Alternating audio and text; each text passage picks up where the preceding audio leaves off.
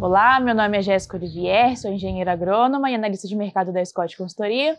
Estou aqui hoje com o Felipe Fabri, zootecnista, também analista de mercado da Scott, para mais uma edição do Mercado Sem Rodeios. Vamos trazer um panorama do mercado do boi gordo, é, clima, é, também a questão da safra de grãos aí para esse ano, é, esse finalzinho de ano, e para a safra seguinte, 22, 23, e as expectativas aí para esses mercados. É isso aí, Jéssica. E para começar aqui, falar um pouquinho a respeito do mercado do boi. A gente viu um agosto bem pressionado. Sim. Mudamos o panorama nessa primeira quinzena de setembro ou seguimos na mesma toada? É, o panorama deu uma leve mudada. Enquanto agosto a gente teve uma queda de 20 reais para a arroba do boi gordo na Praça Paulista, é, já agora em setembro, nesses primeiros 15, 16 dias, a gente viu um aumento de R$ reais por arroba também na Praça Paulista. Então o mercado deixou de ter tanta aquela pressão de baixo que a gente viu ao longo de agosto.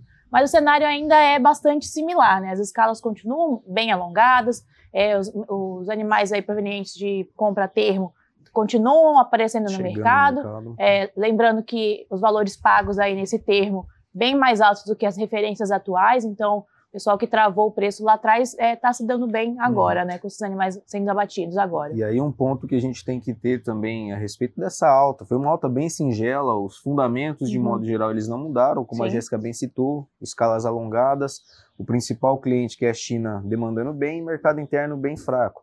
Esse aumento singelo que a gente viu foi principalmente por conta do feriado, Sim. né? A gente teve uma semana ali um pouco mais travada de sim, negócios. sim. E também a gente teve um aumento na carcaça casada, né? Então, um aumento aí de 0,7% na carcaça casada do animal castrado.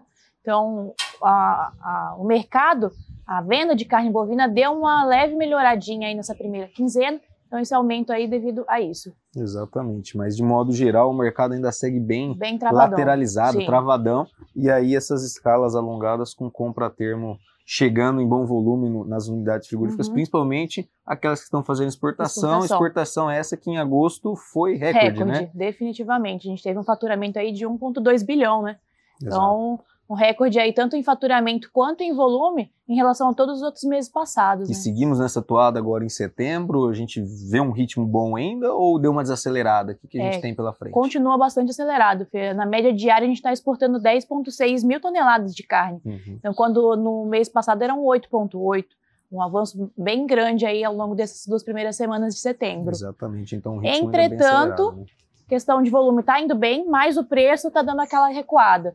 A China tem pressionado um pouco os preços pagos pelo, pelo dianteiro, principalmente, né? Então isso está dando uma quedinha aí no preço pago por tonelada na comparação. É, essa pressão chinesa, ela vem muito atrelado com uma situação hoje no país um pouco mais complicada. Complicada, Tem ocorrido sim. lockdowns em algumas regiões importantes com relação ao, ao consumo de carne bovina. Além disso, também tivemos uma liberação de estoques de carne suína Uhum. lá no país que acaba por pressionar o, o mercado chinês e Sim. uma desvalorização da moeda local também, que acaba Também. tirando um pouco do poder de compra deles.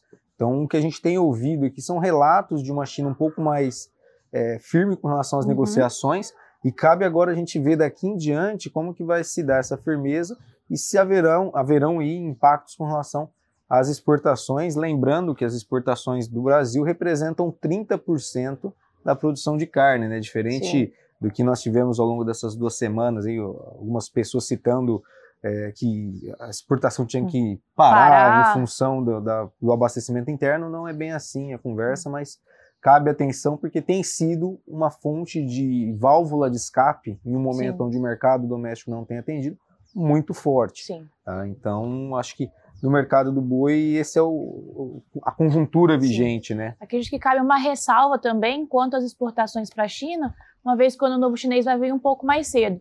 Então, aquele pico que a gente vinha em outubro, novembro de venda de carne exportada para a China, talvez esse, esse pico venha por agora, né? Exatamente. Agosto. Agosto, setembro. setembro, A gente exatamente. pode ver um, um ritmo de compras mais acelerado agora. Isso. E aí, um mercado doméstico, se seguir positivo com relação às nossas expectativas, os, os sinais já foram comentados em outras Uhum. análises, a gente pode ver esse mercado doméstico sustentando aí Uhum. uma Sim, possível é, definitivamente. saída das exportações. Finalzinho Então, de ano geralmente tem um consumo um pouco melhor, né? Exato. Questão de exatamente. festividades, a gente vai ter a Copa do Mundo, então isso acaba movimentando bastante o mercado. Exatamente. E, para fechar a questão agora, falando um pouquinho dos grãos, a questão de clima, Jéssica. Como que está o clima hoje para o nosso amigo agricultor? Bom, é, o que, que a gente percebeu ao longo dos últimos, das últimas semanas? Em agosto, a gente teve um volume muito bom no sul, abrangendo Mato Grosso do Sul e toda a região sul, né? Santa Catarina, Rio Grande do Sul, Chuvas, Paraná. Então, muito boas, chuvas né? boas de 100 a 200, 250 milímetros em algumas regiões mais é, localizadas. E agora, para setembro, nesses primeiros 15 dias, as chuvas também estão sendo maiores nessas mesmas regiões. Uhum. Então, isso tem influenciado bastante, tem sido bom, né, para o desenvolvimento do trigo lá no sul. Então, o desenvolvimento vegetativo está em, em, boas condições, né, as, as, as plantações estão em boas condições. E também isso tem ajudado na questão da retenção de água no solo para o plantio da, da, safra, safra de, de verão. verão. Então, isso tem ajudado bastante. Então, provavelmente, nesse início aqui, a gente tem uma safra boa. Vale a ressalva, o NOAA atualizou a condição para para laninha, laninha nessa temporada, né? exatamente. Né? Então, teve um aumento aí na probabilidade de ocorrência.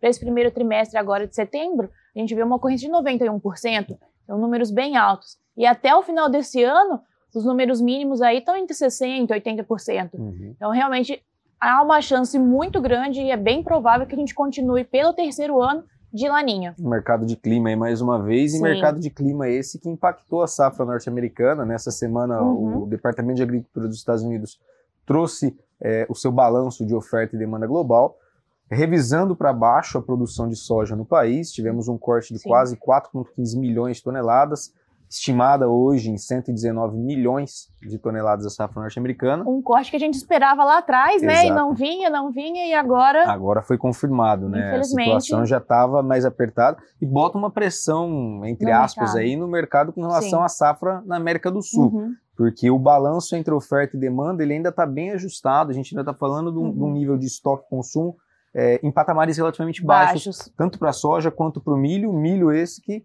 também veio com um corte muito forte pelo uhum. Departamento de Agricultura dos Estados Unidos, uma queda aí de 10 milhões de toneladas de um relatório para o outro, né, de agosto agora para setembro, com a produção norte-americana estimada em 354 milhões de toneladas hoje. É. Então a seca veio bem forte. A né? seca veio bem forte e além dessa questão influenciando o milho nos Estados Unidos, o mercado também tem ficado de olho na questão da seca na União Europeia, uhum. porque deve afetar a safra de grãos por lá, safra de, de milho principalmente Sim. por lá.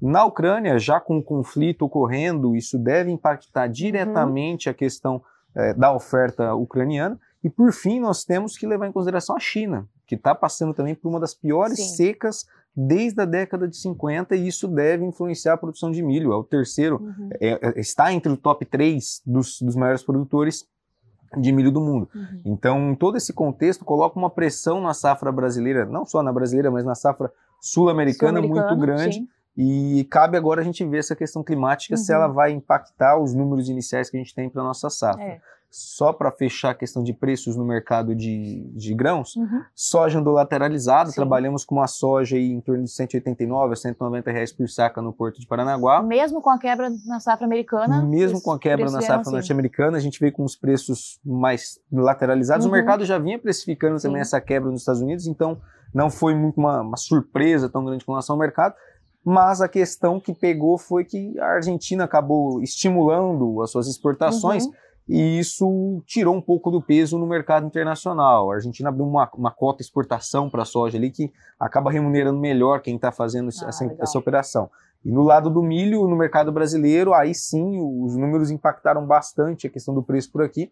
A gente vinha com milho em agosto de, de 84, 85, até 81, é. né, com uhum. a maior oferta de milho aqui no mercado brasileiro. A média mensal acho que fechou nos 84,50. Exatamente. E hoje já estamos falando de um milho próximo a 90 reais por saca novamente, tomando como referência a Praça de Campinas aqui no, no nosso mercado. Então são dois contextos um pouco distintos e agora uhum. a atenção se volta à safra sul-americana.